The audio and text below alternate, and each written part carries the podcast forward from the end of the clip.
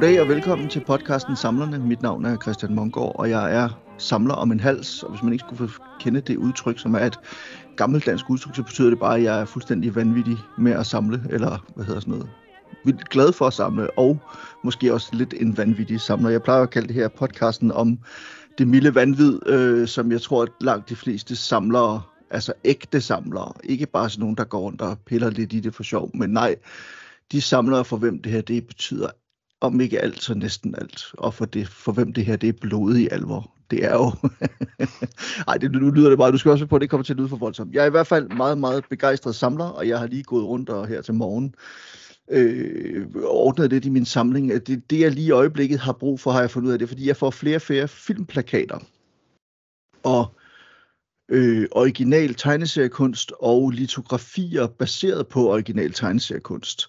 Og jeg har simpelthen brug for sådan nogle, det man i gamle dage brugte på, jamen det gør man sikkert stadigvæk på arkitektkontorer og den slags, nogle tegningsskabe. Altså simpelthen med et skab med fem skuffer i, eller ti skuffer i, i størrelsen A1 eller A0, hvor man kan lægge sine plakater ned og, og sine tegninger, hvad det nu ellers måtte være, og beskytte dem på, på forskellige vis. De er sindssygt dyre, sådan nogle, hvis man skal købe dem fra ny af, og hvis man gerne vil have en møbelklassiker, ja, så koster det tre gange så meget. Og så nu er jeg så i gang med at forsøge at se, om jeg via mine forskellige netværk kan skaffe mig sådan et. Det kan jo være dagens gæst, man ved sgu aldrig. Det kan være, at han har et i baglommen. Øh, det finder vi ud af lige om lidt. I hvert fald så, øh, det her, det er jo sådan, øh, nu er vi i gang, godt i gang med tredje sæson af podcasten Samlerne, og øh, og jeg er meget glad for at have fundet frem til dagens gæster, da det måske nærmere var det ham, der fandt frem til mig, og begyndte at skrive lidt til mig øh, på Facebook, og vi skrev lidt til hinanden, og det viser sig, at vi, vi har nogle af de samme interesser, øh, og, og noget af det samme milde vanvid, og det glæder jeg mig selvfølgelig til at, at udforske endnu, endnu en gang her i, i det her afsnit af, af Samlerne. Så derfor vil jeg gerne byde velkommen til Anders Fanø Buk. Velkommen, Anders. Tusind tak skal du have. Det er en stor fornøjelse at få lov til at være med. Jamen, jeg er meget, for, du, meget glad for, at du gerne vil, og, og lige om lidt, så skal vi afsløre, hvad, hvad det er. Altså, vi, vi sidder jo og kigger på hinanden på, på, på video her, og der, der er nogle ret vilde ting bag ved dig, og det, jeg sidder og bliver sådan helt overvejer, om jeg ikke bare skulle komme hjem til dig og, og kigge lidt og pille lidt med nogle af alle de ting der. Men det, det, det tager vi lige om lidt. Anders, vil du, ikke, øh, vil du ikke begynde med at fortælle lidt om dig selv? Jo, det kan du tro. Øh, jamen, jeg hedder Anders, jeg er 39 år gammel, øh, gift med Nina og far til en lille pige på, på to og et halvt, og øh, vi bor sådan helt øh, øh dansk normalagtigt i en, øh, en lille forstad til, til København, og så arbejder jeg som, øh, som dansklærer på, på HF. Så, øh, så det er jo sådan meget normalt, kan man sige. Ikke? Og så er der jo det, som... så har du en skyggeside. Ja. og så, er der, så er der nemlig den anden side, som jo er, er det her samleri her, som, øh, som vi jo så skal snakke lidt om i dag. Øhm, og øh, og det, det, jeg primært samler på, det er jo så de her, øh, som man på amerikansk kalder for prop replicas, øh, og i øvrigt også øh, set dressing. Og det kan jo måske bedst sådan oversættes til noget i retning af af sådan øh, reproduktioner af filmrekvisitter, og så sådan noget kulissedekorationer, altså alt sådan noget, der står i baggrunden, øh, møbler, malerier, lamper, øh, antikviteter og sådan noget. Øh, alt sådan nogle ting, man bruger til at, at skabe stemninger på, på, på kulisserne, og så selvfølgelig de her ja, hero props, som så bliver håndteret af skuespillerne og spiller en, en vigtig rolle i, i filmens univers. Ikke? Så altså reproduktioner. Ikke, ikke ægte filmrekvisitter, men altså sådan high-end øh, reproduktioner af, af filmrekvisitter. Og det har jo så i, i, i, i vanvidets navn jo det her meget snævre fokus, at det handler meget specifikt om den her øh, ene film, altså Blade Runner øh, Ridley Scotts klassiske sci-fi noir fra, øh, fra 1982. Så det, det, det, der er samlingens fokus, det er rekvisitter og, øh, og, og kulissedekorationer, øh, lige netop fra, fra den film, som, øh, som jeg har haft en kæmpe forelskelse i mange år. og, og der er det jo så, altså nu nævner jeg så bare lige i hvert fald tre af de ting, jeg kan se bagved dig, og som jeg jo sådan umiddelbart kan genkende fra filmen. Det ene, ja, måske er der i virkeligheden der er flere, ikke? Men, men, men over din, det må så være din højre skulder, der kan jeg se et jakkesæt, og der er skjorte og slips, og der er jakke, og så er der også en frakke. Hvad er det, øh, Anders? Altså det, det er jo øh, en fuldstændig øh, tro kopi af det kostyme, som Harrison Ford har på i rollen som øh, Blade Runner Rick Deckard i, øh, i, i, i filmen. Øhm, og, øh, og det er jo sådan, sådan lag på lag ting med, med skjorte, med slips, med blazer og så sådan en, en klassisk øh, detektivfilm noir øh, trenchcoat ud over i sådan en lidt opdateret øh, øh, fremtidsudgave. Øh, så det er jo mm. baseret på på mange, mange timers øh, research øh, på, på nettet øhm, og, og, og finde frem til sådan præcis, hvad, øhm, hvad, hvordan det ser ud. Øh, altså hvor man sidder og kigger i gamle auktionskataloger og close-up billeder fra filmen og snakker med andre øh, hardcore nørder, der er mange år nede i det her kaninhul, som, øh, som, som samleriet jo også er, for at, at, at finde frem til sådan en, hvad kan man sige, sådan en, øh, ja, altså komme så tæt på som overhovedet muligt, ikke? Så, øh, så det har taget øh, det har taget nogle år at, øh, at få det lavet sådan styk for styk. Det startede med med skjorten, for den på plads, så øh, jakken, og så trenchcoaten, bukser, de rigtige sko og sådan noget, indtil at, øh, at man så er kommet frem til det, der, der står her nu. Øh, ja. Så en, en fuld øh, mondering. det, det sjove er jo, at øh, altså nu er det selvfølgelig også noget at gøre med lyset, og vi, yes, vi sidder og kigger på hinanden igennem øh, sikkert ikke vanvittigt gode videokameraer og sådan noget, men men det er jo meget lysere, end man husker det fra filmen, hvilket formentlig også har noget at gøre med den farveholdning, der er i filmen, altså den måde, den er fotograferet på og sådan noget, ikke? Helt sikkert. Og det skal man jo også huske, ikke? Altså, der er jo helt klart noget med, med det valg af farver, som, som, som Ridley Scott har, har, har brugt i filmen. Og så er der også det faktum, at i mange scenerne i filmen, der er de jo fuldstændig gennemblødte. Altså fordi der bare var regn på, øh, på, på, øh, på filmsættet hele tiden. Ikke? Øh, og, og røg og, øh, og, og, og så videre. Så, øh, men, men der er mange, der siger det, når de ser det, øh, at, at det, at det fremstår øh, noget mere øh, farverigt og, og, og noget mere sådan flamboyant, end, øh, end, det man, øh, end det man ser på filmen. Men altså forskellige auktionskataloger og så videre, hvor, hvor man har øh, billeder af øh, specielt øh, skjorte og så videre i, øh, i en helt anden belysning, afslører, at det, at det faktisk er et, et, mm. et, et temmelig farverigt øh, kostyme. Øh, men det er helt klart en af de ting, som, som, som springer i øjnene. Altså den forskel fra, hvad man ville forvente. Øh, helt sikkert, ja. Bagved dig, over den anden skulder, din venstre skulder, der kan ja. jeg så se, jeg kan se et uh, whiskyglas, som må være det, uh, Deckard han, uh, han drikker sin, uh, sin whisky af, eller hvad pokker det nu er. Det er whisky, han drikker, er det ikke det, eller hvad? Det er whisky, eller han bourbon. drikker. Ja, ja. Og så kan jeg jo se, ja, et af de, en af de mest berømte filmprops, filmrekvisitter nærmest nogensinde, som jo er Deckards blaster. Ja, lige præcis og nu, øh, nu åbner du lige frem skabet, og så, så vi kan se netop, at nu tager du den ud, og hold da kæft. Ja, og nu er, det jo, nu er det jo, jeg sidder og bliver sindssygt misundelig, fordi at de er jo simpelthen så flotte, de der. Og det der, det er, er det den der japanske model, øh, det er... som kom ud for en... Lige præcis den, øh, den her, den, den japanske model, Tominosukien. Jeg er ja, præcis. ikke sikker på, at det er sådan, man udtaler det på japansk, men det er sådan, man udtaler det på amerikansk. Og det, ja det er jo der en stor del af hobbyen ligesom foregår, så det, det har jeg valgt at forholde mig til. Præcis. Ja, lige præcis. Altså, og det er jo et, et produkt af, af også en, en, en japansk form for vanvid i forhold til altså eksakthedsgraden i, hvordan man altså, kan lave reproduktioner af, af, af rekvisitter. Lige præcis. Øhm, så, øh, så jo, sådan en fik jeg erhvervet mig her for, for, nogle, for nogle år siden. Og det skal øhm, lige sige, at den er fuldstændig umulig at få fat i i dag. I hvert fald for, for menneskepenge, kan man sige. Altså, de, jeg ved, øh, Jonas Schmidt, øh, skuespilleren, komikeren, som har været øh, øh gæst her i podcasten også, han har også sådan en. Ja. Øhm, og, og det er sådan et eftertragtet våben, øh, eller en eftertragtet rekvisit, kan man sige. Det er jo ikke et rigtigt våben, men, men, men det, der også er fascinerende ved den, det er jo, og, og det kan vi måske dykke ind i lige om lidt også, men det er jo faktisk, at der findes nogle, nogle andre fans, nogle andre øh, øh, prop replica gutter derude, blandt andet Adam Savage, som jo bygger de her selv. Og så findes der jo selvfølgelig også nogen, der har de ægte Blade Runner Blasters og sådan noget. Der er jo en, en mand, som jeg tror, det er det Dan Lanigan, som Dan er en Lanigan, af de store. ja. Ja, han har en. Men, men jeg kunne godt tænke mig bare lige at, at begynde med, lad os lige prøve at skrue tiden tilbage til Blade Runner. Du ser den første gang, og du bliver fascineret af den og sådan noget. Og hvor- hvordan bevæger man sig fra at være fascineret af en film til at tænke, jeg må eje ting for den film, og så finder man formentlig ud af, at det at eje ting for filmen, det er for dyrt. så jeg må eje ting, der kunne se ud som om, de var fra den film. Hvilket heller ikke er nogen billig hobby, vil jeg så sige. Jamen altså, for mit vedkommende, jeg tror, jeg er måske syv år gammel, eller sådan noget, da jeg ser Blade Runner første gang. Øh, jeg er nede og besøge min, øh, min, min far.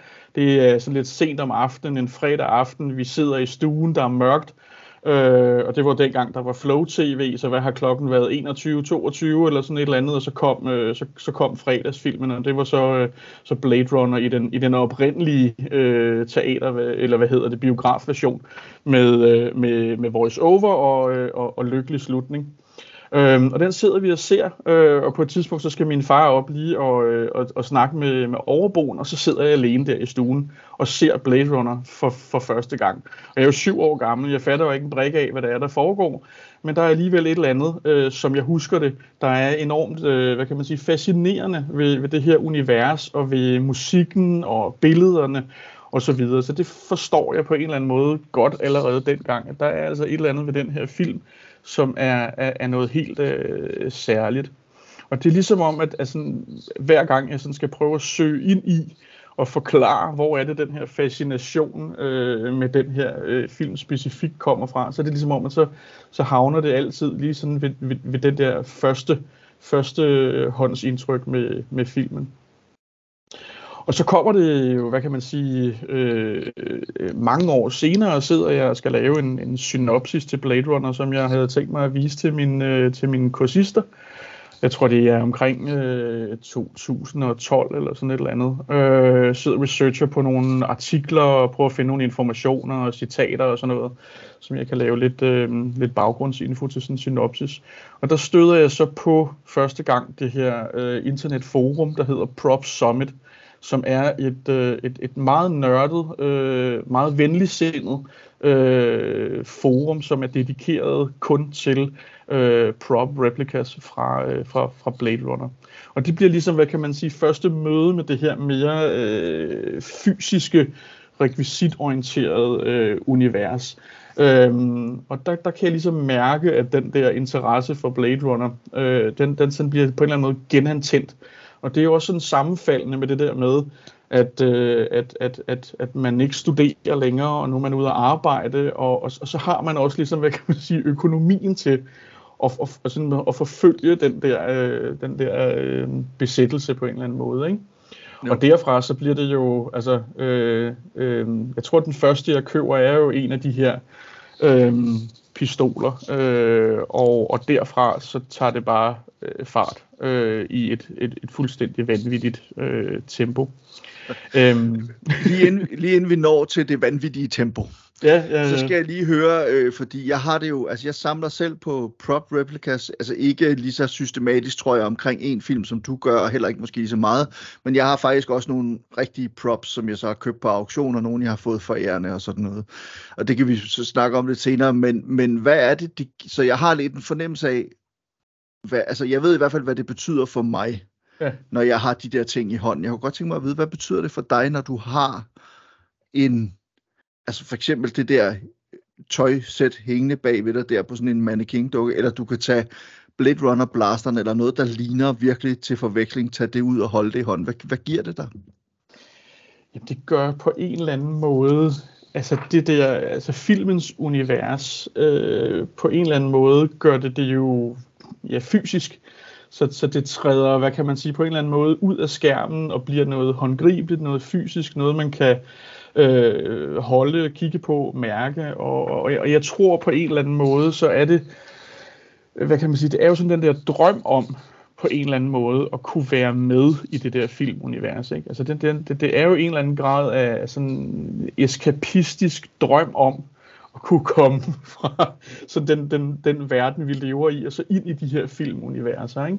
Øh, og det tror jeg i hvert fald, det er for, for mit vedkommende. Altså en måde at få lov til i et eller andet omfang at, at, at være en, en, en del af det her univers. Og det, og det, det kan man jo så gøre ved at, øh, at, at, at genskabe nogle af de genstande, øh, eller købe nogle af de specifikke øh, genstande, som, som der er med i, i, i filmen. Ikke? Så der ligger jo lidt sådan en eller anden ja, øh, drøm om at gøre det magiske univers øh, virkeligt, for på den måde også selv at, at, at blive en del af det. Øhm, så, sådan, sådan, sådan tænker jeg i hvert fald om det, når jeg skal sådan svare på, på, på, på det spørgsmål der. Det er jo uundgåeligt noget, man, man tænker over. Ikke? Altså, hvad, er det, hvad er det egentlig, jeg har gang i her? Og, og så kan man sige, det er jo også, altså apropos, det er jo noget, jeg har snakket meget med, med andre samlere om her i podcasten, men, men det der, det, det taktile, der ja. ligger i, at, at man har noget, man kan røre ved. Altså, at det helt, helt fysisk kan du samle den her pistol op, eller det der whiskyglas, eller det der jakkesæt, kan du, du kan gå hen og røre ved stoffet og, og få en fornemmelse af. Altså, der er jo sådan et eller andet, man kommer, man kommer, ja, man kommer meget tæt på filmen, man kommer meget tæt på skabelsesprocessen også på en eller anden måde. Fuldstændig. Altså det, jamen sådan er det altså i hvert fald også øh, for, for mig i forhold til at, at samle på det. Jo øvrigt også, nu samler jeg også på, på bøger, første øh, udgaver, øh, og, og det, det er jo det samme. Altså det her med at komme, komme til kilden på en eller anden måde, ikke? altså komme så tæt på som, som overhovedet muligt, at det er jo en stor del af den her samlet drøm, tror jeg, for, for mange også, ikke? At, det, mm. det er så ægte, så, som, som det nu kan blive, øh, inden for hvad, hvad pengepunkten ellers øh, tillader, ikke? Så, så jo jo, det er, det er helt klart en, en, en del af, af det for, for mig også. Men prøv at fortælle mig, du, du snakkede lidt om, at du går i gang, og øh, du køber en, øh, en blaster som noget af det første. Ja. Øh, det er sikkert en anden model, end den du har nu, kunne jeg forestille mig. Ja, jeg har jo, jeg har jo en del forskellige modeller, øh, og det er den første, jeg køber, står øh, hernede på, øh, på, på hylden under herinde i kabinettet. Jeg kan lige prøve at, at hive den frem her. Øh, og det her er faktisk så øh, den første, som jeg ender med at købe. Den er ja. ikke øh, japansk, den er, det er en amerikansk model. Det er en, øh, en øh, herre, der hedder Richard Coyle, som, øh, som bor i Arizona i USA, og som, øh, som også, hvad kan man sige, har specialiseret sig i, i, i igennem mange år at studere og genskabe lige netop den her øh, pistol fra, fra, fra filmen. Ham kommer jeg i kontakt med og snakker en del med og, og, og, og køber så øh, en af hans øh, pistoler som, som, som det første.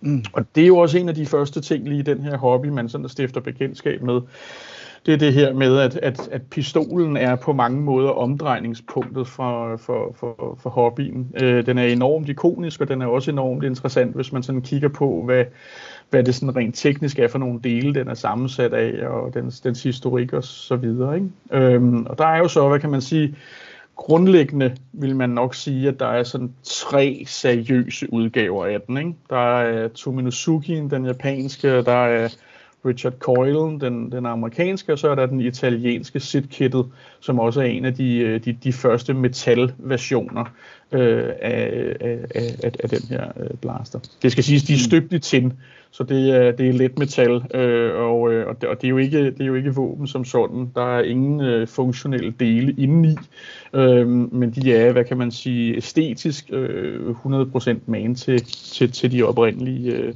den oprindelige øh, blaster der fra, fra filmen. Øhm, og jeg har jo så alle tre. Ja, ja, okay, ja, selvfølgelig har du det. Jamen, det skal man jo have, ikke? Det øhm, men, men altså, inden vi så fortsætter med resten af Blade Runner-universet, og det her, du snakkede om, at, at, at så tog det fart og blev, og blev næsten helt vanvittigt. Jeg kan godt tænke mig lige at, at, at dvæle lidt ved den her blaster, fordi det er jo ret fascinerende. Altså, vi har jo begge to set øh, Adam Savage, altså den tidligere Mythbusters øh, vært, og, og som jo engang arbejdede for Industrial Light and Magic og lavede øh, prakt- praktiske special effects for dem og byggede modeller og, og alt sådan noget, og som stadig laver prop replicas på sin, øh, på sin, i sin YouTube, eller på sin YouTube-kanal, øh, Adam Savage's Tested, tror jeg bare det hedder.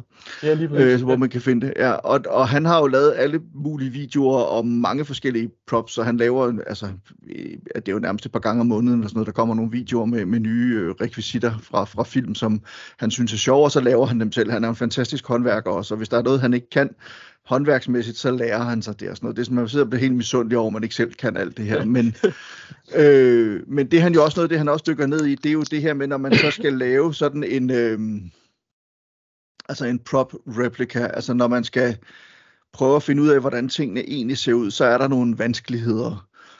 Og der er det netop, at det der, du snakker om, det der hedder Prop Summits, han snakker meget om øh, Prop Replica Forum. Ja. Øhm, præcis. Øh, ja, Replica Problem, RPF, ja, det er det, den hedder.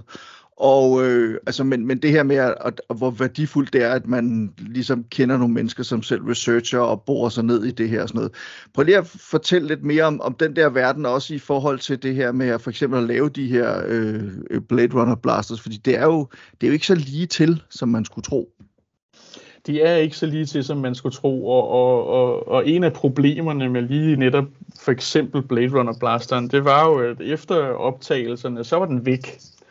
Øhm, og, og, og det vil sige, at, at der har ikke været særlig godt øh, referencemateriale tilgængeligt i forhold til overhovedet at finde ud af, øh, hvordan den så ud. Ikke? Altså, og bare så noget som at størrelsesvurdere, at det er en af de ting, der, øh, der, der fylder rigtig, rigtig meget i forhold til at skulle, øh, Øh, skulle lave de her replicas. Altså, hvor stort er noget egentlig grundlæggende? Øh, det øh, ved jeg øh, selv fra, fra de... Øh, øh, rekvisitter, jeg selv har researchet rigtig dybtegående, at det øh, kan være simpelthen en pine i øh, bagdelen at finde ud af bare, hvor stort noget er. Øhm, og, øh, og så er det jo også noget med det her med, med, med detaljer. Ikke? Øhm, og en af de ting, der er sjove ved for eksempel Adam Savages øh, videoer, det er jo, når han viser nogle af de her sådan helt tidlige versioner frem øh, af de øh, replikas, han, han selv har lavet, hvor man kan se, ja, okay, der har han ramt noget med, med løbet, og der er noget med profilen, der er rigtig, og så er der et eller andet med håndtaget, sjovt nok, for det kan man ikke se på filmen, øh, hvordan det ser ud, som er sådan fuldstændig forkert i forhold til, hvordan den ser ud, ikke? Øhm, så, så, så alt det der med detaljerne og så videre er noget af det, der er exceptionelt svært at, øh, at, at, at, at vurdere sig frem til. Øh, fordi i mange år, der var den, det, den, det eneste referencemateriale, det var jo VHS-bånd og senere nogle DVD'er, hvor man så har kunne tage nogle screenshots af, øh, af, af pistolen i, i filmen, som jo øvrigt, som vi også snakkede om, er, er, er mørk og gritty og, øh, og, og toget og, og så videre. Øhm, så så det, det, har været, øh, det, det har været ret svært der, indtil at øh, pistolen jo så øh, dukker op øh, og bliver fundet øh, og bliver fremvist på, øh, på, på, øh, øh, på Comic Con i, øh, i USA i øh, 2006, mener jeg det er, hvor den så øh, bliver fundet på et eller andet lager som, som de jo har det med at gøre sådan nogle filmrekvisitter der, så dukker de lige pludselig op i en kasse et eller andet sted, øh, mm. eller på en eller anden gammel dames loft, så, så hang der lige nogle kostymer, øh, og så, øh, så, så kommer de ligesom frem i, øh, i, i offentligheden igen efter mange år. Øhm, og der, der kom jo så endelig en, en lang række detaljerede billeder ud af, af pistolen, som så dannede grundlag blandt andet for Tomonosukis øh, øh, replika af, af pistolen. Ja, fordi pl- pludselig kunne man måle, hvor stor den var og sådan noget, fordi det kan være enormt svært at se, altså Harrison Ford, hvor stor er hans hånd, og når han har den der, i, går rundt og svinger med den i, i, i Blade Runner og sådan noget. Og så skal det jo også siges, at, at der dukker så en op, men der er jo også flere, der har været flere forskellige versioner. Der er det, man kalder hero props, som du selv var inde på tidligere, altså dem, som helten ligesom har brugt, simpelthen som Harrison Ford har haft i hånden mm. øh, i løbet af, af optagelserne. Så er der stunt props, som er ofte lavet af gummi, øh, eller noget, der ligner, øh, fordi man jo selvfølgelig, når man laver en stuntscene, helst ikke skal få en tung metalpistol i panden, eller et eller andet. altså, øh, og så, altså, sådan er der, sådan, der, der er jo flere forskellige versioner af den, og, og, øh, og, og blevet brugt i forskellige scener og sådan noget. Og så er det jo så netop, at, at, at så begynder de, at der, der dukker nogle flere op, ikke? Eller hvad? Altså øh, undervejs. Altså det der er med skabelsesprocessen, hvis man sådan dykker ned i, i, i den side af det, den bliver bygget øh, på et lille øh, værksted i øh, Sun Valley i Kalifornien øh, i, øh, i året før den skal bruges på optagelse, mener jeg. Og den bliver lavet af, af, af en, der hedder Robbie Nott, som har et, øh, et lille special effects værksted, der hedder øh, øh, Not Limited Special Effects. Øh, og det er ham og hans team på, på tre andre fyre, der bygger den, den, den oprindelige, altså den, der er lavet af, af, af, af, to to våbendele, som egentlig så er, er blevet, blevet sat sammen til, til pistolen. Den består dels af receiveren, altså overdelen fra en øh, Steyr Mannlicher Riffel, og så er der underdelen, som er en, en, en Charter Arms øh, Bulldog øh, revolver. Øh, og selve genialiteten i, i, i udseendet af æstetikken er jo simpelthen at, øh, at, at, at sætte de to øh, våbendele sammen, øh, så du får det her meget sådan ikoniske look med, med sådan den der sådan riffel uh, øhm, øh, ladearm ud til, til siden, og de to øh, aftrækker og det her sådan lidt dobbelte øh, løb for, for oven. Øh, og efter de så har bygget den her, så bliver de så afskedet fra produktionen, og så bliver, bliver den her, hvad kan man sige, Hero Blaster, altså den ene øh, funktionelle metaludgave, der bliver bygget, bliver sendt til et lille firma, der hedder SSI, som så laver de første afstøbninger til stuntudgaverne. Øhm, og man mener, at det er fra det værksted, at, at nogle af de første af de her sådan forskellige øh, afstøbninger i, øh, i, i, i gummi ligesom kommer ud i, øh, i, i rekvisitmiljøet, øh, og også danner, hvad kan man sige, grundlag for nogle af de første replikaster, så, der, der, der så rammer markedet. Ikke? Øh, så, så der er nogle usikkerheder om det, men jeg har snakket med øh, Brian Nott her for øh, et par uger tilbage, som er er søn af, af, af Robin Nord, og han bekræfter historien, at det var øh, på hans fars værksted, at den, at den oprindelige blev, blev bygget. Øhm, men der er ikke særlig mange af de, de gamle fyre tilbage, og dem, der er blevet for gamle til, at de rigtig gider at snakke med os øh, nørder, fordi vi jo nogle gange godt kan være en lille smule påtrængende med alle vores spørgsmål. Men altså, hans søn bekræfter historien øhm, i, i, i forhold til selve tilblivelsen. Så det er fuldstændig rigtigt, at at, at der kommer nogle, øh, nogle afstøbninger ud øh, på markedet, øh, som, som er en lille bitte smule forskellige fra, fra det, der så ender med at blive den endelige øh, hero. Øh, blandt andet er der noget, en lille detalje nede i håndtaget.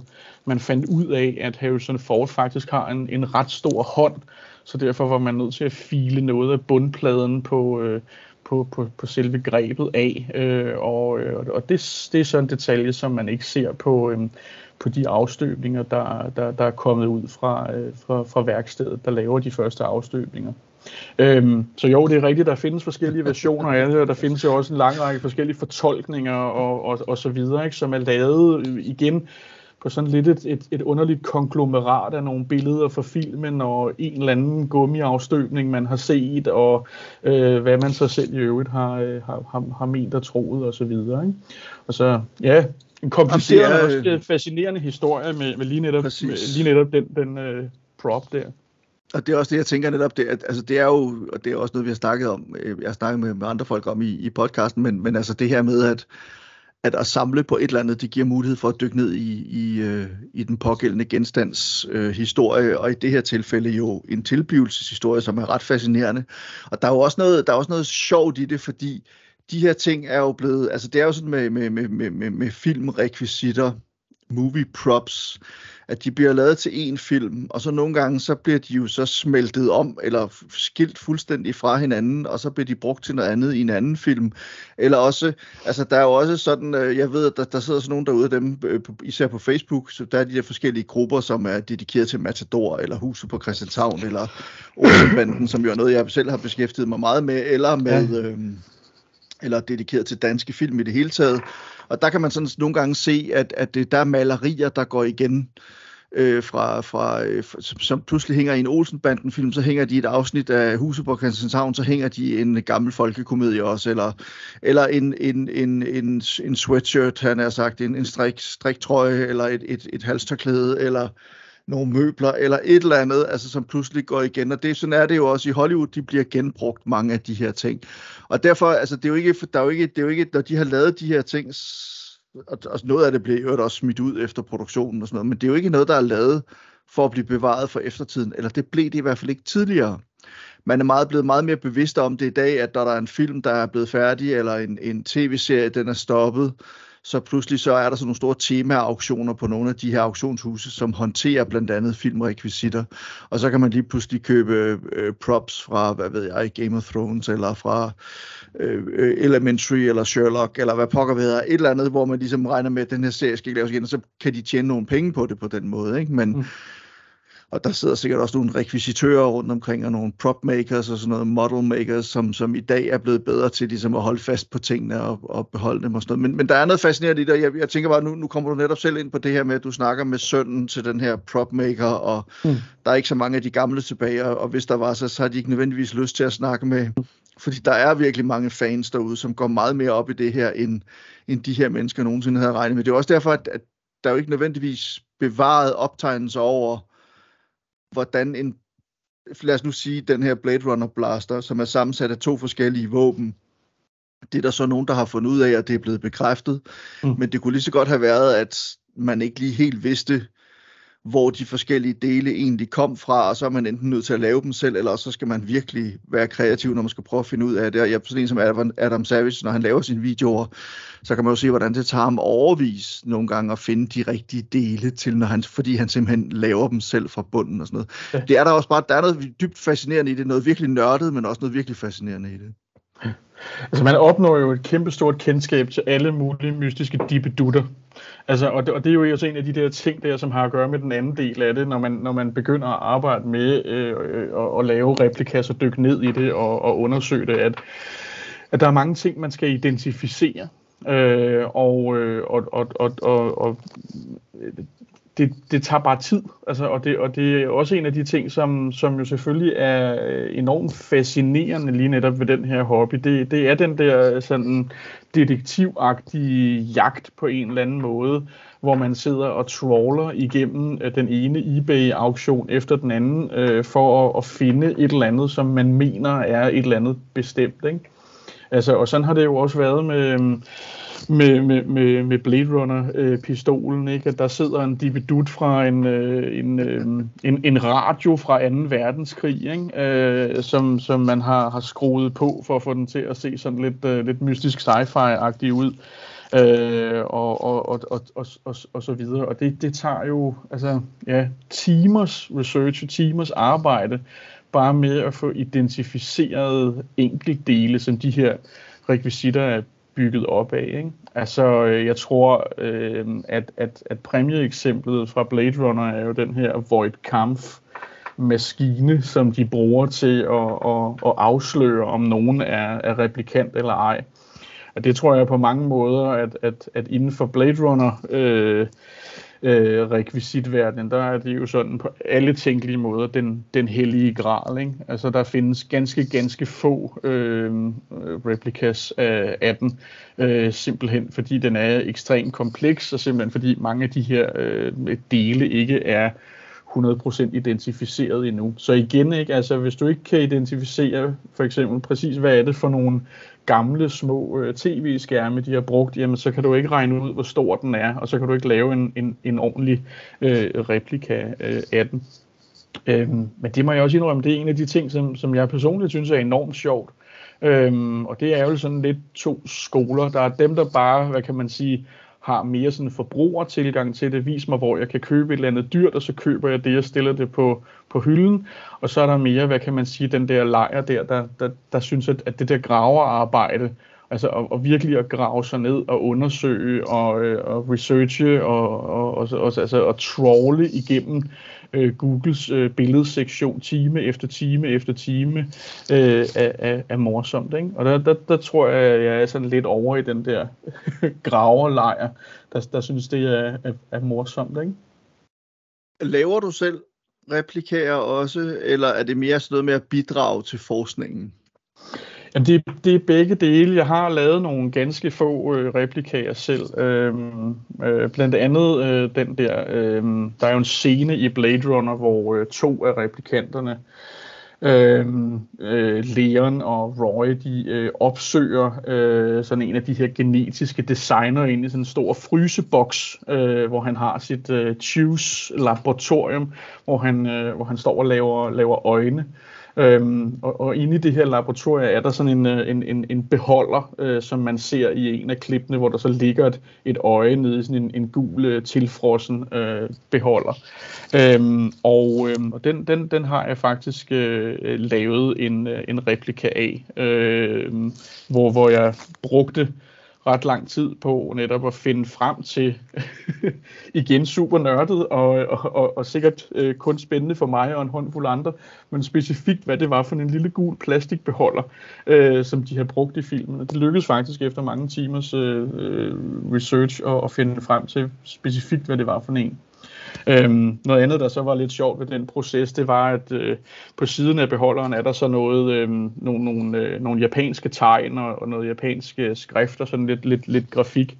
Øhm, og i min research-proces øh, øh, havde jeg den store ære at snakke med, med Tom Southwell, som, øh, som arbejdede i øhm, øh Art Department på, øh, på, på Blade Runner og har lavet en del af, af det grafiske design, som man, som man ser i filmen. Øh, vi snakkede lidt frem og tilbage, og han viste mig nogle forskellige koncepttegninger, som man havde haft i tankerne til lige netop at designe den der beholder. Og det er simpelthen alene den årsag, at den er med i et, et ganske lille close-up shot i, i filmen, så man kan se de her sådan øh, rigtige øh, blævrende forøjne, som de brugte, da de, øh, da, da, da de filmede. Øhm, så det var en, øh, en, en, en, en ret vild og, øh, og, og sjov proces at dykke ned i, og endnu vildere selvfølgelig at få lov til at, at snakke med en, øh, en, en mand, som var der, og som har, har, har, har bidraget med, med noget rimelig ikonisk øh, design til, til, til filmen, og, og høre hans tanker om det, og, ja. og selvfølgelig også se noget af hans, hans arbejde. Øhm, det lyder ret fantastisk. Jeg skal lige hurtigt spørge, hvordan sådan en mand som ham, øh, altså udover det er jo fantastisk for dig og sådan noget, sætter han også pris på, at der er nogen, der dyrker det i dag? Altså det var klart mit indtryk, at, at, at, øh, at, at det, det gør han. Altså det, det der, jeg, altså jeg opfattede det som, at der var en stor øh, stolthed over det arbejde, også i, i hvad kan man sige, i, i det her med, at der, der er så relativt mange mennesker, der, der den dag i dag beskæftiger sig så detaljeret med, med noget arbejde, som han har lavet en gang i, i, i 80'erne. Og der er jo så også det pussy lidt med, med, med Blade Runner, at, at, at, at berømmelsen med den film er jo kun vokset gennem årene.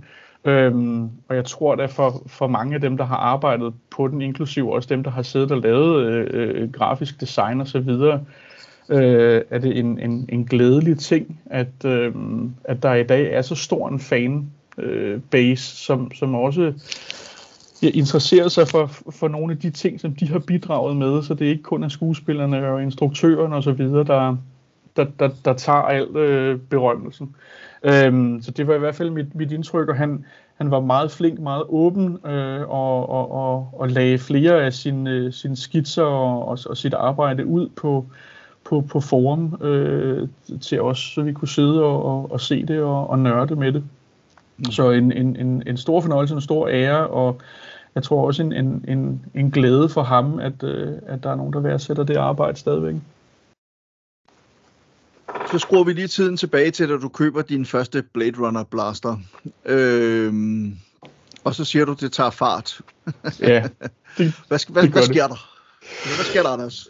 Jamen, der sker, jo, der sker jo det, som der sker, når man kommer ind i noget, noget nyt, at man, man, øh, man opdager hurtigt, øh, det her, det, det tænder jeg på. Det her, det er, det er fedt. Øh, og øh, og der, bliver, der bliver lukket op for, øh, for den der samlerinteresse. Øh, og det, det, det er jo nok en af de ting, man skal være samler for at opleve. Altså den der, den der vækkelse, der kan ske, hvis man støder på et eller andet nyt, hvor man tænker, det her skal jeg samle på. Og så tror jeg også bare personligt, at jeg er sådan, jeg, jeg, jeg bliver nemt hugt, øh, og, det, og det var det, der skete. Øhm, og så øh, begynder man jo hurtigt at, at, at, at, at læse. Øh, sådan nogle forums består jo af hundredvis, tusindvis af forskellige posts og research-tråde, som man jo kan bruge aften efter aften af sin fritid på at sidde og læse igennem minutiøst for at finde frem til en eller anden pointe, der så ligger nede i tråd nummer 792, hvor, det, hvor der så endelig er nogen, der har opdaget et eller andet, og så kan man hive lidt information ud der og, og bygge videre på det. Så det er jo sådan et, det er en stor, kaotisk og uoverskuelig verden, man lige pludselig bliver kastet ind i, som man gerne vil forsøge at forstå og, og, og, og undersøge og, og have alle detaljer med. Ikke?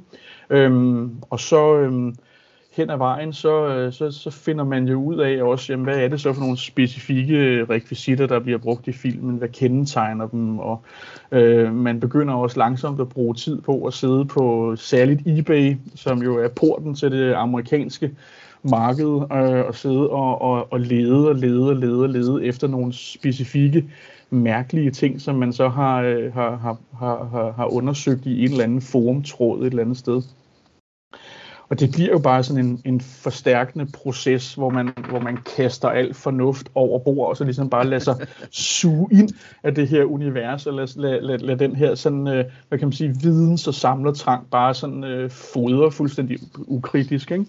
Øhm, og, og så tager det så tager det jo simpelthen fart, altså simpelthen, så, så begynder man jo at købe ting. Altså, og det, det, er jo, det er jo det, der sker. Så, så, så, så begynder man at bruge penge øh, og købe ting til, til sin samling, ikke?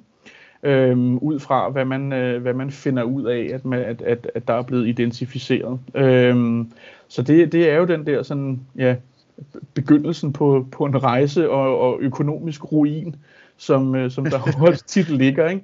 Altså, Øhm, og det er også en af de ting, man finder ud af, specifikt med Blade Runner, ikke? Altså, uh, god damn you, Ridley Scott, altså fordi han har virkelig god smag, når det kommer til, til, til rekvisitter og til, til set dressing især, ikke? Altså, det er uh, dyre designerlamper, det er dyre designermøbler, det, altså, det er generelt dyre, sjældne ting, som er blevet brugt øh, til at bygge det her sådan ekstremt fortættede øh, univers op i, i, i Blade Runner. Særligt hvis man kigger på sådan noget som, som Rick Deckards lejlighed, som jo er en af mine øh, absolut øh, yndlingsrekvisitsteder i hele filmen.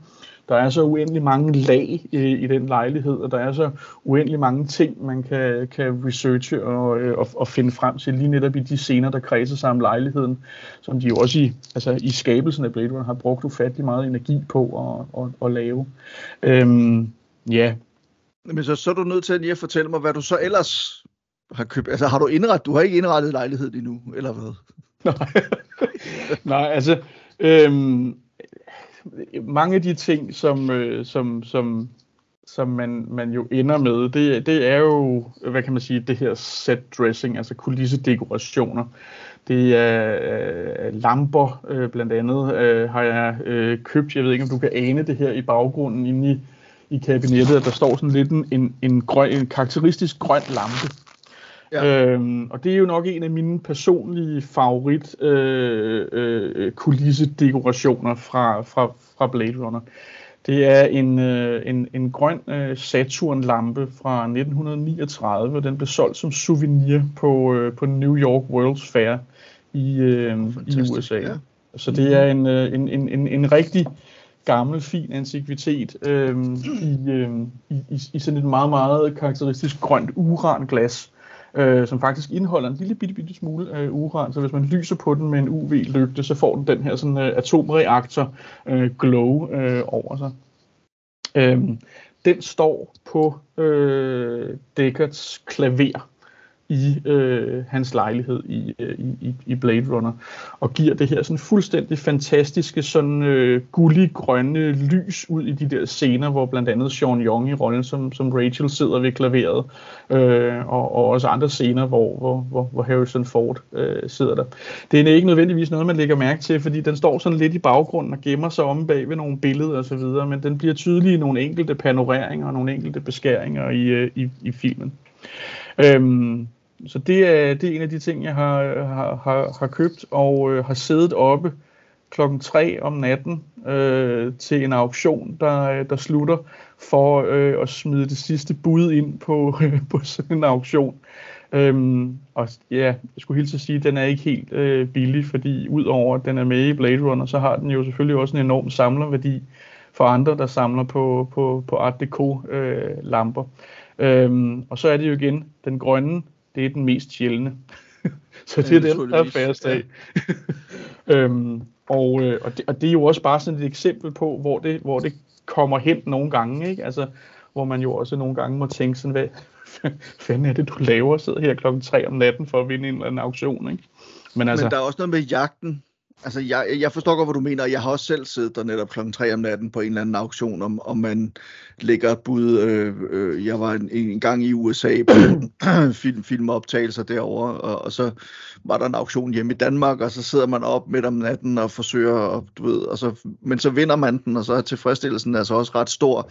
Men jeg tænker, jagten i sig selv, altså både det, du snakkede om før, hele research fasen omkring rekvisitter for Blade Runner for eksempel, og hvad er det for nogle dele, de er sammensat af, og, og hvor kan man finde dem hen og sådan noget, men også det der med netop at finde set dressing, altså ting, man har kunne købe ude i butikkerne, og som så er blevet brugt som en del af for eksempel Descartes lejlighed eller sådan noget. Der må mm. også være sådan en, en, en, en enorm tilfredsstillelse og en enorm spænding i hele den der med at jagte de her ting. Jamen det er der også, altså, og, det, og det er jo en meget, meget stor del af det, og det, det tror jeg, det er for, for de fleste samlere. Ikke? Altså, øhm, og nogle gange kan der da også godt være den der, hvor man så når man endelig, altså i nogle tilfælde jo altså faktisk efter flere års søgen og, og, og jagt, så finder et eller andet, får det hjem, stiller det på hylden, at, øhm, at så, går, så går lidt af glansen af det måske faktisk. Ikke? Altså så går lidt af, af spændingen af det, Øh, og, øh, og det, det, det kender jeg da også godt, altså at man, Øh, man, man kan godt nå sådan et, et, et punkt i sin, i sin, i sin samlermani, hvor, øh, hvor man også ligesom må ja, netop erkende, at det er måske jagten, der er det mest spændende, og, øh, og at man nogle gange også har lavet sig, øh, hvad kan man sige, gribe med øh, af, af, af den jagt, og så har man så fået nogle ting hjem, som man også har brugt nogle penge på, hvor man sådan efter et par dage tænker, ja, ah,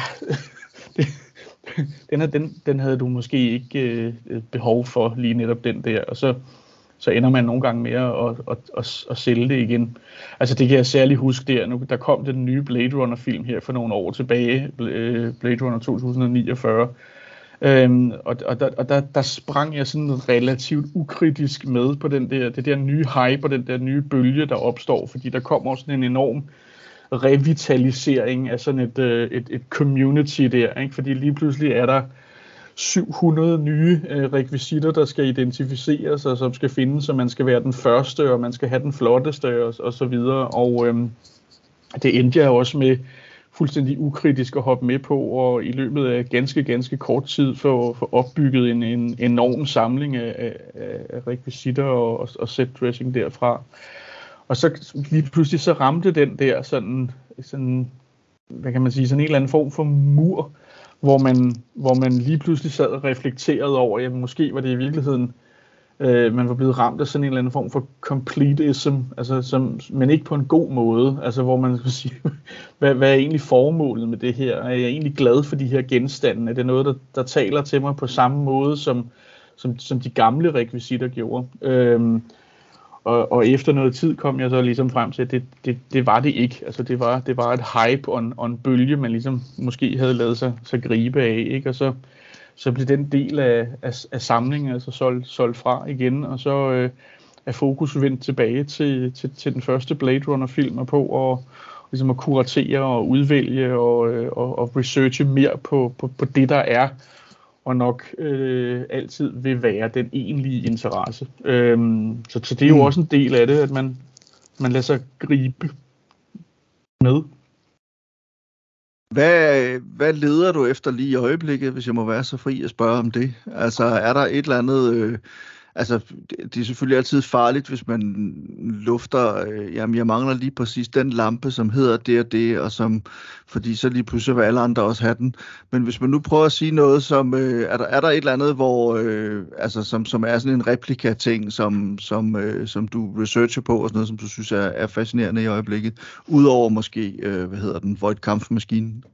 Ja, den, den er jo et, et, et ongoing projekt, som, som, som hele tiden fylder øh, i, i, i baggrunden. Øhm, så, øh, så, så, så, så den ligger der selvfølgelig.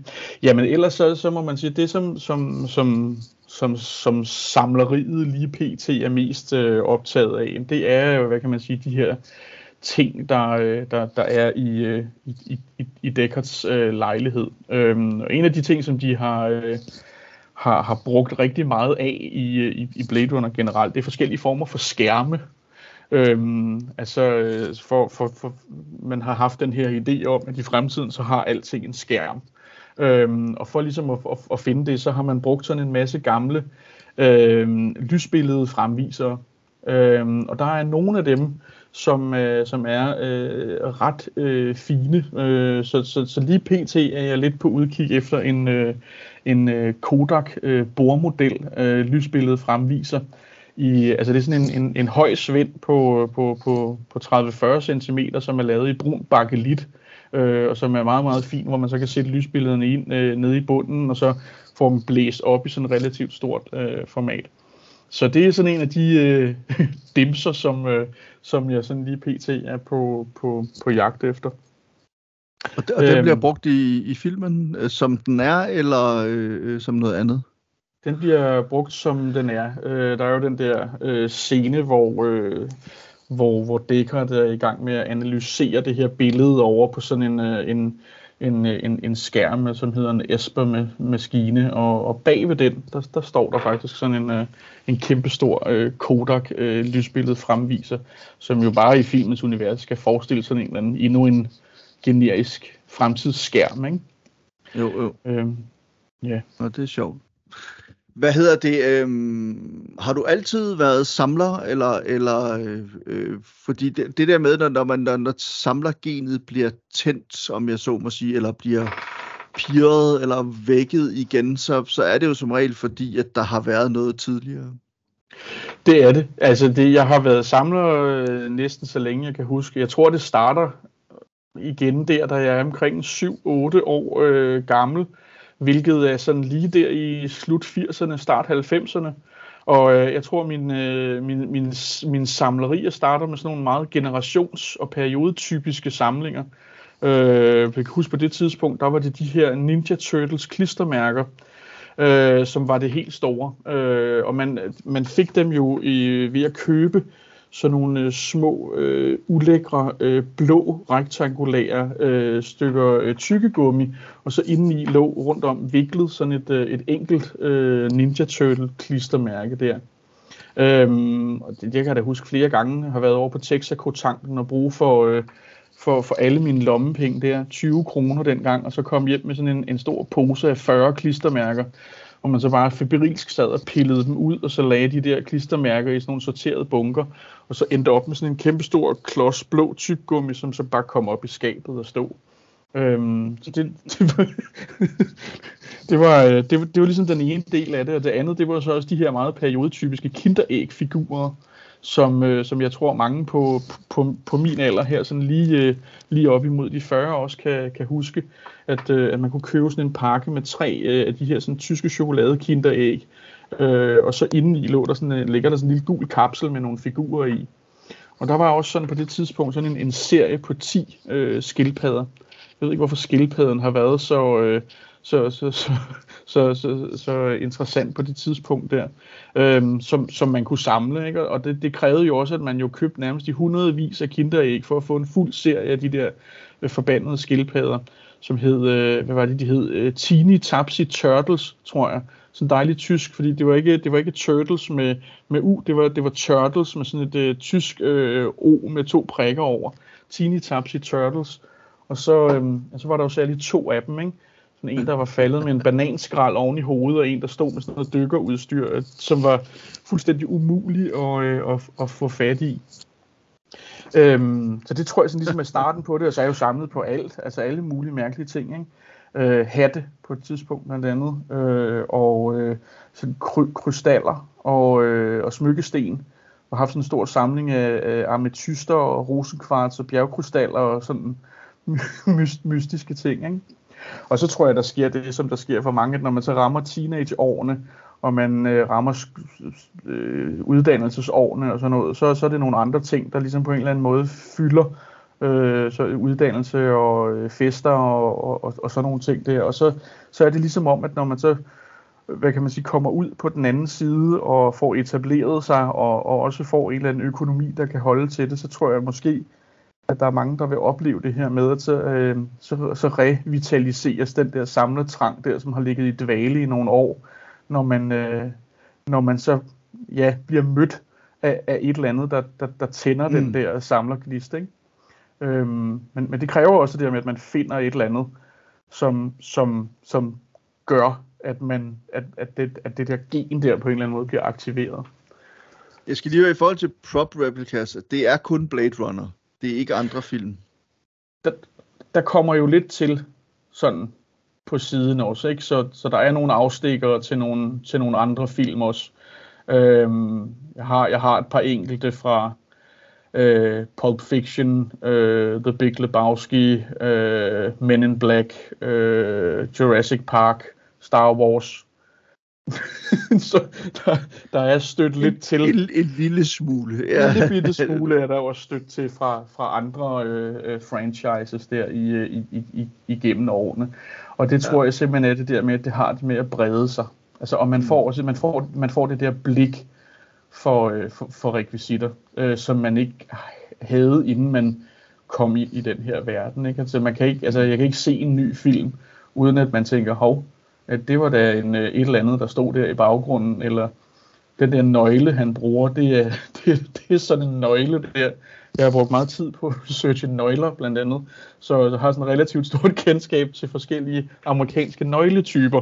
Øhm, så så det, det, det er også det der med, at ens blik på film øh, ændrer sig, når man begynder at, øh, at, at, at, at se genstandene, øh, som, mm. som der bliver brugt. Ja, men altså, jeg har jo selv øh, en, nogle få replikker, eller nogle replikker, jeg har. Jeg har jo så en, øh, en Gral-dagbog fra den tredje Indiana Jones-film, som jeg så har købt øh, fra en, en mand i Italien, som laver dem, og, og som laver dem virkelig godt og virkelig flot. Og de er også øh, forholdsvis dyre. Jeg købte som en for mange år siden. Jeg ved, der jeg kender en anden samler, som er i gang med at få en lavet af ham dernede. Jeg er meget spændt på at se, om, om de bliver bedre eller anderledes, eller et eller andet. Jeg ved jo også, at det er jo også noget, Adam Savage har beskæftiget sig med. Han har ovenikøbet selv lavet øh, hvad hedder det, øh, replikager af, af den her dagbog. Mm. Jeg har en, øh, en, øh, en ridderfalk fra, fra Ridderfalken, øh, øh, eller The Maltese Falcon, som er sådan ja. lavet i sådan noget meget let øh, materiale, og den er, altså, det, jeg tror sådan, udseendemæssigt er den korrekt nok, men altså sådan, ellers er den, altså det er sådan en, men så kom den i sådan en, i den pose, som man også ser fra det der Paloma-skibet der i, i filmen, og sådan noget, som er lidt sjovt. Igen noget, som, hvad hedder han, øh, Adam Savage har beskæftiget sig meget med, han har lavet, jeg tror, det var en helt tæt talk han lavede om, hvordan han genskabte den her, og hvordan ja. at de øh, originaler, der var, fordi der var jo en, en lille håndfuld eller sådan noget fra, fra filmen, der blev lavet til filmen dengang, afstøbninger og sådan noget, og hvordan der var nogle af dem, der forsvandt, og nogen blev stjålet, og så blev der lavet afstøbninger af dem og sådan noget. Så det er jo en fantastisk TED-talk, hvis man er interesseret i den, så prøv at finde den. Øh, jeg kan ikke huske, at det er den samme TED-talk, hvor han snakker om, om den her, det her øh, dronte-skelet. Det, kan jeg, det er lige ved at tro det. Jeg kan ikke huske det, men altså i hvert fald, så, så er der også en anden en, hvor han snakker om det her med at lave en replika af, af dronte-skelet og sådan noget, som er, som er, er, er virkelig, øh, virkelig underholdende. Øh, så har jeg nogle enkelte øh, originale rekvisitter. Jeg har fra et par danske film. Øh, jeg har jo et par gode venner, der hedder Vika og Rasmussen. Ja. Og øh, der fik jeg for nylig sådan et, et originalt glas fra Sonny Soufflé Shock Show. De der store bowler, de sidder og drikker med i, i, starten. Der, der er Ej, et af dem tilbage, nice. der jeg simpelthen fået.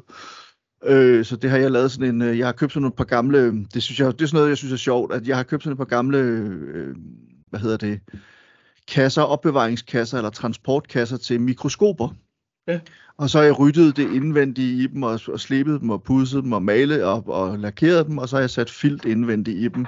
Og så har jeg så et, et nu, hvor jeg kan sætte det der øh, glas ind i. Og så har jeg fået en robot, øh, en af de der robotter, som bliver brugt i, øh, hvad hedder det, øh, der var engang en dreng, som fik en lille søster med vinger. Øh, der bruger de sådan nogle, nogle, nogle robotter og sådan noget. Der har jeg fået en af dem, der er blevet brugt i, i filmen simpelthen. Så det synes jeg er meget sjovt. Og så købte jeg for nylig, det vildeste jeg har købt, og det dyreste jeg har købt, hvad den slags ting angår, det er, at jeg købte et par aviser, et par udgaver af The Daily Bugle for nylig på auktion i øh, USA fra det, der hedder Prop Store. Ja, ja. Som er et af de store ja, prop auktionshuse. De har nogle ret fede ting. Ja. Og der købte jeg simpelthen to aviser, øh, to udgaver af The Daily Bugle, som er lavet til henholdsvis Spider-Man 1 og Spider-Man 2, altså dem med Tobey Maguire og Sam Raimi tilbage for sådan noget, som jeg skal have op og hænge. Nå jo, så har jeg jo også et par, en avis fra uh, Matador, uh, Korsbæk. Er det Korsbæk Tidene, jeg har hængende? Det er jeg lige ved at tro, det er. Øh, på væggen herhjemme, som jeg købte af en, en, en samler i Aalborg for noget tid siden. Så altså sådan nogle ting, sådan nogle, nogle enkelte originale rekvisitter, så har jeg, når jeg, så har jeg sådan et, øh, det der øh, berømte billede fra The Shining, hvor Jack Nicholson pludselig er med ja. i det gamle, øh, øh, hvad hedder det, nytårsbillede der. Det har jeg i sådan en, en replika også. Der fandt jeg en mand, der lavede dem, som, og det lavede virkelig fedt. Så det har jeg også hængende på væggen. Så sådan noget synes jeg jo er meget sjovt. Ja. Fedt. Og det, er nogle, det, er, det, er nogle, det er nogle fede ting. Det sjove er, at ham, øh, italieneren der, som du nævner, der har lavet øh, den, den Grail Diary, det er faktisk også øh, ham, som har lavet øh, den til dato øh, fineste øh, replika af den øh, whiskyflaske, som, øh, som man ser i, øh, i, i Blade Runner. Øh, det er aldrig lykkedes at, øh, at, at få lavet et... Øh, et ID på den, øh, altså at, at det skulle være en, øh, en, en, en, en rigtig øh, flaske. Så, så der er så lavet, hvad kan man sige, fra bunden nogle, øh, nogle, nogle meget, meget fine øh, reproduktioner, og den, den, den, den nydeligste og den nyeste er, er faktisk også lavet af, af ham øh, på Murano øh, øh i øh, Italien i, øh, i sådan nogle øh, små øh, begrænsede øh, serier. Øhm, de er super, super, super flotte og, øh, og meget, meget, meget vellavet. Så det er, det er i hvert fald over i, øh, i, i, i, den, øh, i den gode ende af skalaen, når, øh, når man snakker kvalitet. Øh, er helt sikkert. Han hedder Saretnap, eller Saretnap, eller S-A-R-I-D-N-A-B, det, eller det er hans... Øh, det er hans det er kunstnernavn. Hans, hans kunstnavn, hans makernavn, men jeg tænker, at, at øh, det jeg vil gøre til podcasten, er, at jeg laver lige, øh, jeg kan lave nogle, lægge nogle links ud til nogle af de forskellige ting. Ja. Øh, øh, hvad hedder det, øh, i, øh, i, i, i, i shownoterne, så man ligesom selv kan måske prøve at gå lidt videre og sådan noget, men det, det finder vi ud af. Jeg kunne godt tænke mig herhen øh, øh, til sidst måske snakke lidt om, du, du ser også, du samlede på bøger på første udgave, det gør jeg også selv. Øh, meget Sherlock Holmes litteratur for mit vedkommende, men også andre ting og sådan noget. Men prøv at fortælle lidt om, hvordan det kom til, og er det bare øh, generelt første udgaver, eller er der et fokus? Øh, jamen det er så her, at, øh, at, at, at dansk lærer øh, tingen jo nok også sådan kommer lidt til, til, til udtryk, fordi det er primært første udgave af klassisk dansk litteratur. Øhm, så der er et fokus på de, de, de store øh, klassikere, Johannes V. Jensen, Henrik Pontoppidan, øh, mange af de store øh, realister, øh, og så er der et, et, et andet særfokus på, på lyrik øh, altså øh, moderne dansk øh, lyrik øh, i, i, i første udgaver. Så, øh, så, så, så, så det er sådan mere, hvad kan man sige, den, den, den faglige nørdede øh, del, som også sådan ligger lidt op til, til, øh, til, til min profession i, øh, i, i hverdagen, at der også er en interesse for, for, for det. Øhm, og, det, og, det, og det er jo også den der sådan øh, halvakademiske øh, øh idé med at komme tæt på altså på kilderne, altså den, den, den oprindelige skrift på, på en eller anden måde, som vi også øh, snakkede om øh, tidligere. Øhm, mm. Så der er, en, der er en stor glæde ved det. Øhm, jeg har blandt andet en, en meget fin øh, H.C. Andersen første udgave øh, af hans øh, nye eventyr øh, med nogle af, af, af de helt øh, store klassikere, som er jo blandt andet den, den grimme melding og Øh, den lille pige med svolstikkerne øh, og sådan nogle ting, som jeg er exceptionelt øh, øh glad for. Øhm, så, øh, så jo, den, den, altså samleriet har også afstikker rundt omkring øh, andre øh, steder, øh, blandt andet til, til, til bøgernes verden. Og så, jamen, mm. hvis vi endelig skal have alle kortene på bordet, så er jeg jo også en stor øh, julepønts samler. Så også en kæmpe samling af julepynt og nisser. Så øh, det er ved at være årstid til, at det også går, går rigtig meget amok. ja. Og det er både gammelt og nyt? At det er mest retro julepynt. Ikke? Altså det er, igen, det, det er jo det der med sådan øh, gamle øh, tyske keramiknisser fra 50'erne og 60'erne. Det, det, det er bare godt. Mm. Altså, ja. Man ved jo aldrig, man- hvad det er, der, der tænder den der samlerinteresse der. Det er jo også noget underligt noget ved at samle, at, at lige pludselig så står man bare over for et eller andet, og så, øh, så, så, ja, så må man have det. Men altså, ja.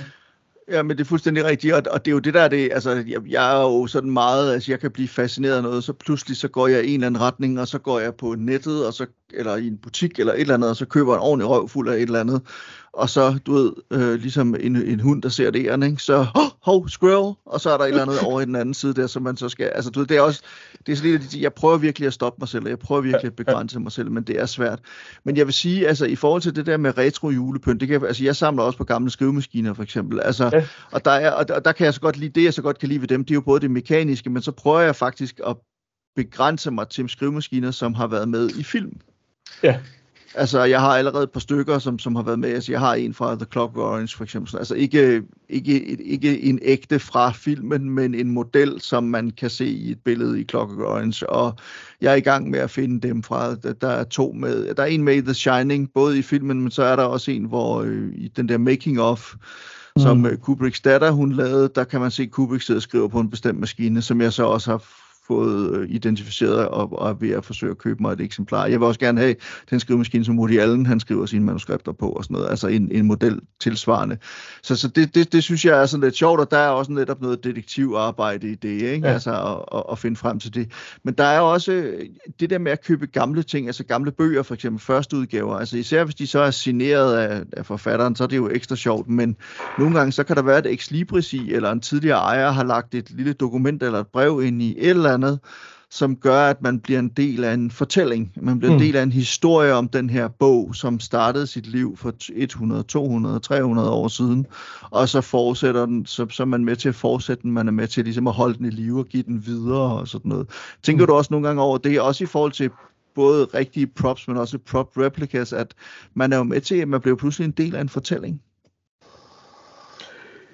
Ja, det, det, det, det tænker jeg over, men det specielt med, med, med bøgerne, som du nævner, at, det, at der er ikke noget mere fantastisk end at finde en eller anden gammel bog, hvor der er en dedikation. Øh, og, og nogle gange, så, altså, så tænker jeg, så behøver det ikke engang at være fra, fra øh, øh, forfatteren. Det kan også være fra, fra Inge Marie fra Randers til, til, til Knud Erik på hans øh, 50-års fødselsdag eller sådan et eller andet.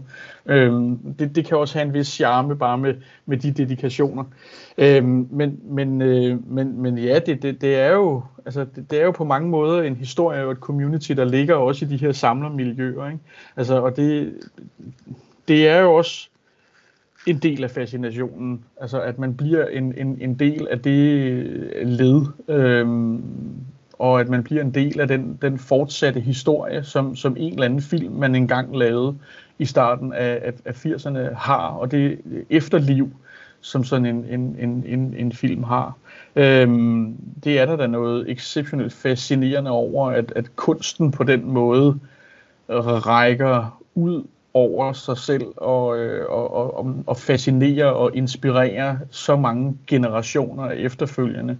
Øhm, og det tror jeg da også er en af, at, at de ting, der, der, der for Blade Runners vedkommende blåstempler det som, som, hvis man kan tale om noget som ægte kunst, ikke? men i hvert fald om, om den her klassikerstatus, som, som, som, som den film jo altså uundgåeligt har, om man kan lide den eller ej, så, øh, så, så lever den jo videre så stærkt nu.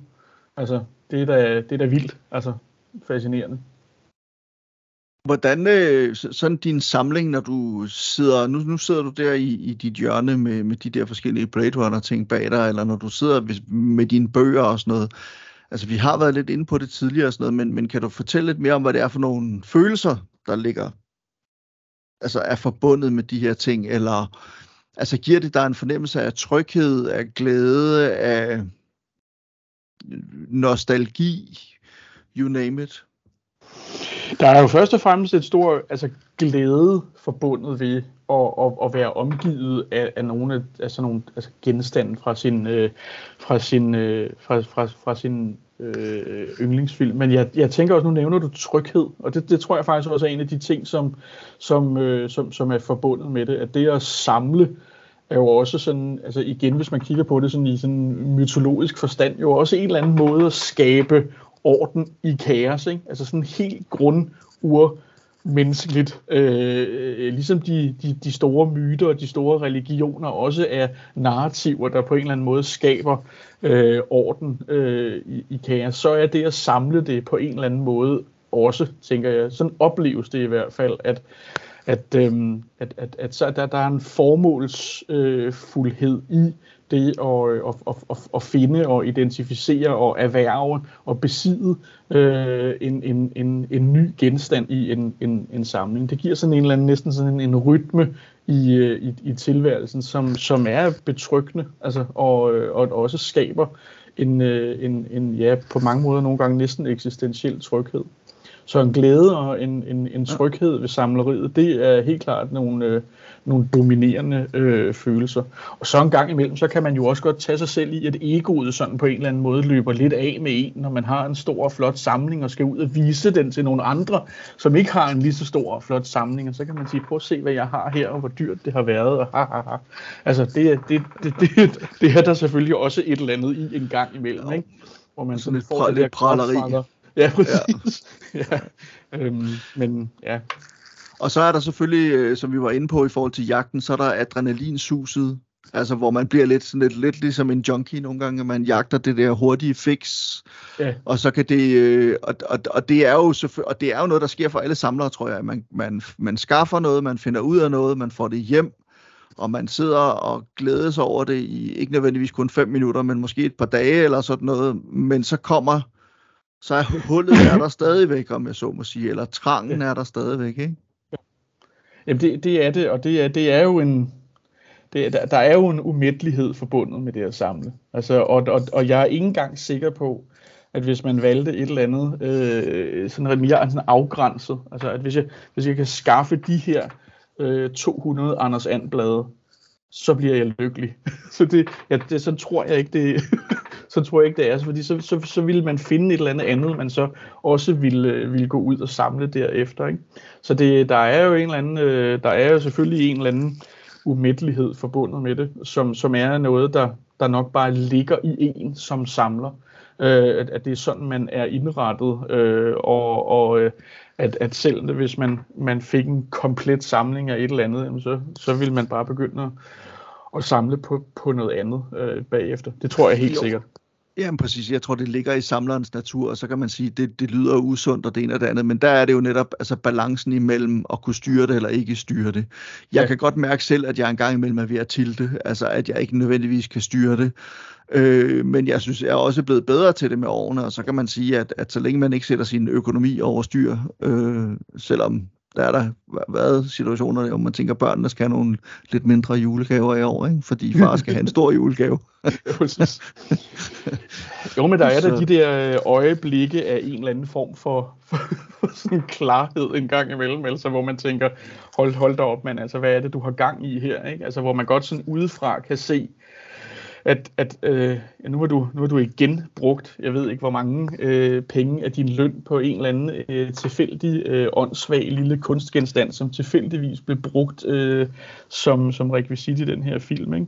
Men jeg tror, der er det der med, at altså, man, øh, så længe man kan, kan lave den, den refleksion, og i hvert fald bare sådan en gang imellem lige sådan vågne op og erkende, Øhm, jeg, jeg, jeg ved godt, det er gået for vidt, men, men der er også nogle grænser, og jeg kan godt styre det og så videre. Så, så, så, så er det bare at give los.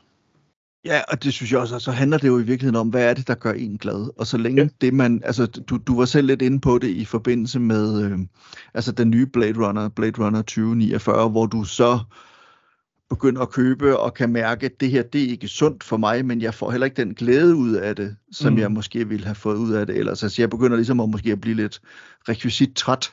Mm. Øhm, og og, og der, der tror jeg, hvis man hele tiden går efter det, man altså bare gerne, det man selv synes er fedt, men også det, der giver en fornøjelse og glæde og mm. tryghed og varme og, og den der fornemmelse af at være forbundet med en, mm. en større historie eller sådan noget. Det, det er vel der, hvor det så stadigvæk er godt for en. Altså så længe de mm-hmm. ting opvejer alt det andet, man så måtte eventuelt måtte kæmpe med, eller hvis det er omverdenen, der kigger skævt til en, eller et eller andet, hvad fanden mm. vil de så ind? Men altså, du ved ikke, altså så, så er det vel okay, tænker jeg. Sådan har jeg det, det i hvert fald selv. Jamen sådan har jeg det også. Altså det, det, det, det, er, det, det, det skal på en eller anden måde jo være passionen, der, der styrer øh, samlingen. Hvis det ikke er det, så bliver det jo også formålsløst, og det, det var også det, jeg selv oplevede i, i det eksempel der med den nye Blade Runner-film, at det, det, det var simpelthen ikke sjovt. Altså, det var ikke øh, det, var ikke det. jeg havde ikke nogen sådan egentlig tilknytning til, til, til genstanden, når de stod der på hylden der, vel? Øhm, så så det, det, det, det er jo en passion, og det er et, et eller andet sted mellem en passion og en last, det, det er svært at sige præcis, hvor grænsen den går hen mellem de to ting der. Men, øhm, men, men, men, øhm, men det, det skal jo være det, der styrer samlingen. Altså så man netop, hvad kan man sige, også har ting, som er på en eller anden måde, som får den her trofæagtige øh, status. Altså nogle, nogle ting, som man må have og må eje. Jamen helt sikkert. Hvad hedder det? Øh, jeg tænker, at, at vi er ved at nå hen til, til, til, til slutningen. Og sådan noget. Det har været skidespændende at høre om. Jeg er virkelig glad for, at, øh, at, at, at, at, at du ville være med, Anders, fordi jeg synes, det er enormt spændende, alt det her med de her prop replicas og sådan noget. Og jeg går også ud fra, at du, du lytter til uh, The Stuff The Dreams Are Made Of med mm. David Mandel og, og Ryan Condal, mm. som jo er de her to uh, tv-showrunner, som har lidt for mange penge, og så bruger dem alle sammen på, uh, og som hele tiden joker med, at deres koner ikke må vide, hvad deres hustruer ikke må vide, hvad de bruger pengene på. Ikke? øhm, men øhm, er der et, hvis vi nu skal, og det er jo også noget, jeg har spurgt folk om før, men altså er der sådan et, et, et godt råd, du vil komme med til, hvis der nu sidder nogen derude og tænker, nu skal jeg fandme også til at samle på Blade Runner prop replicas, eller bare props, eller prop replicas i det hele taget? Altså, hvad, hvad er der et godt råd, du kan komme med til en, en, en vortende samler? Øh, øh, en af de ting, som jeg hurtigt selv fandt ud af, det er det her med, at det er et enormt godt sted også at få nye venner.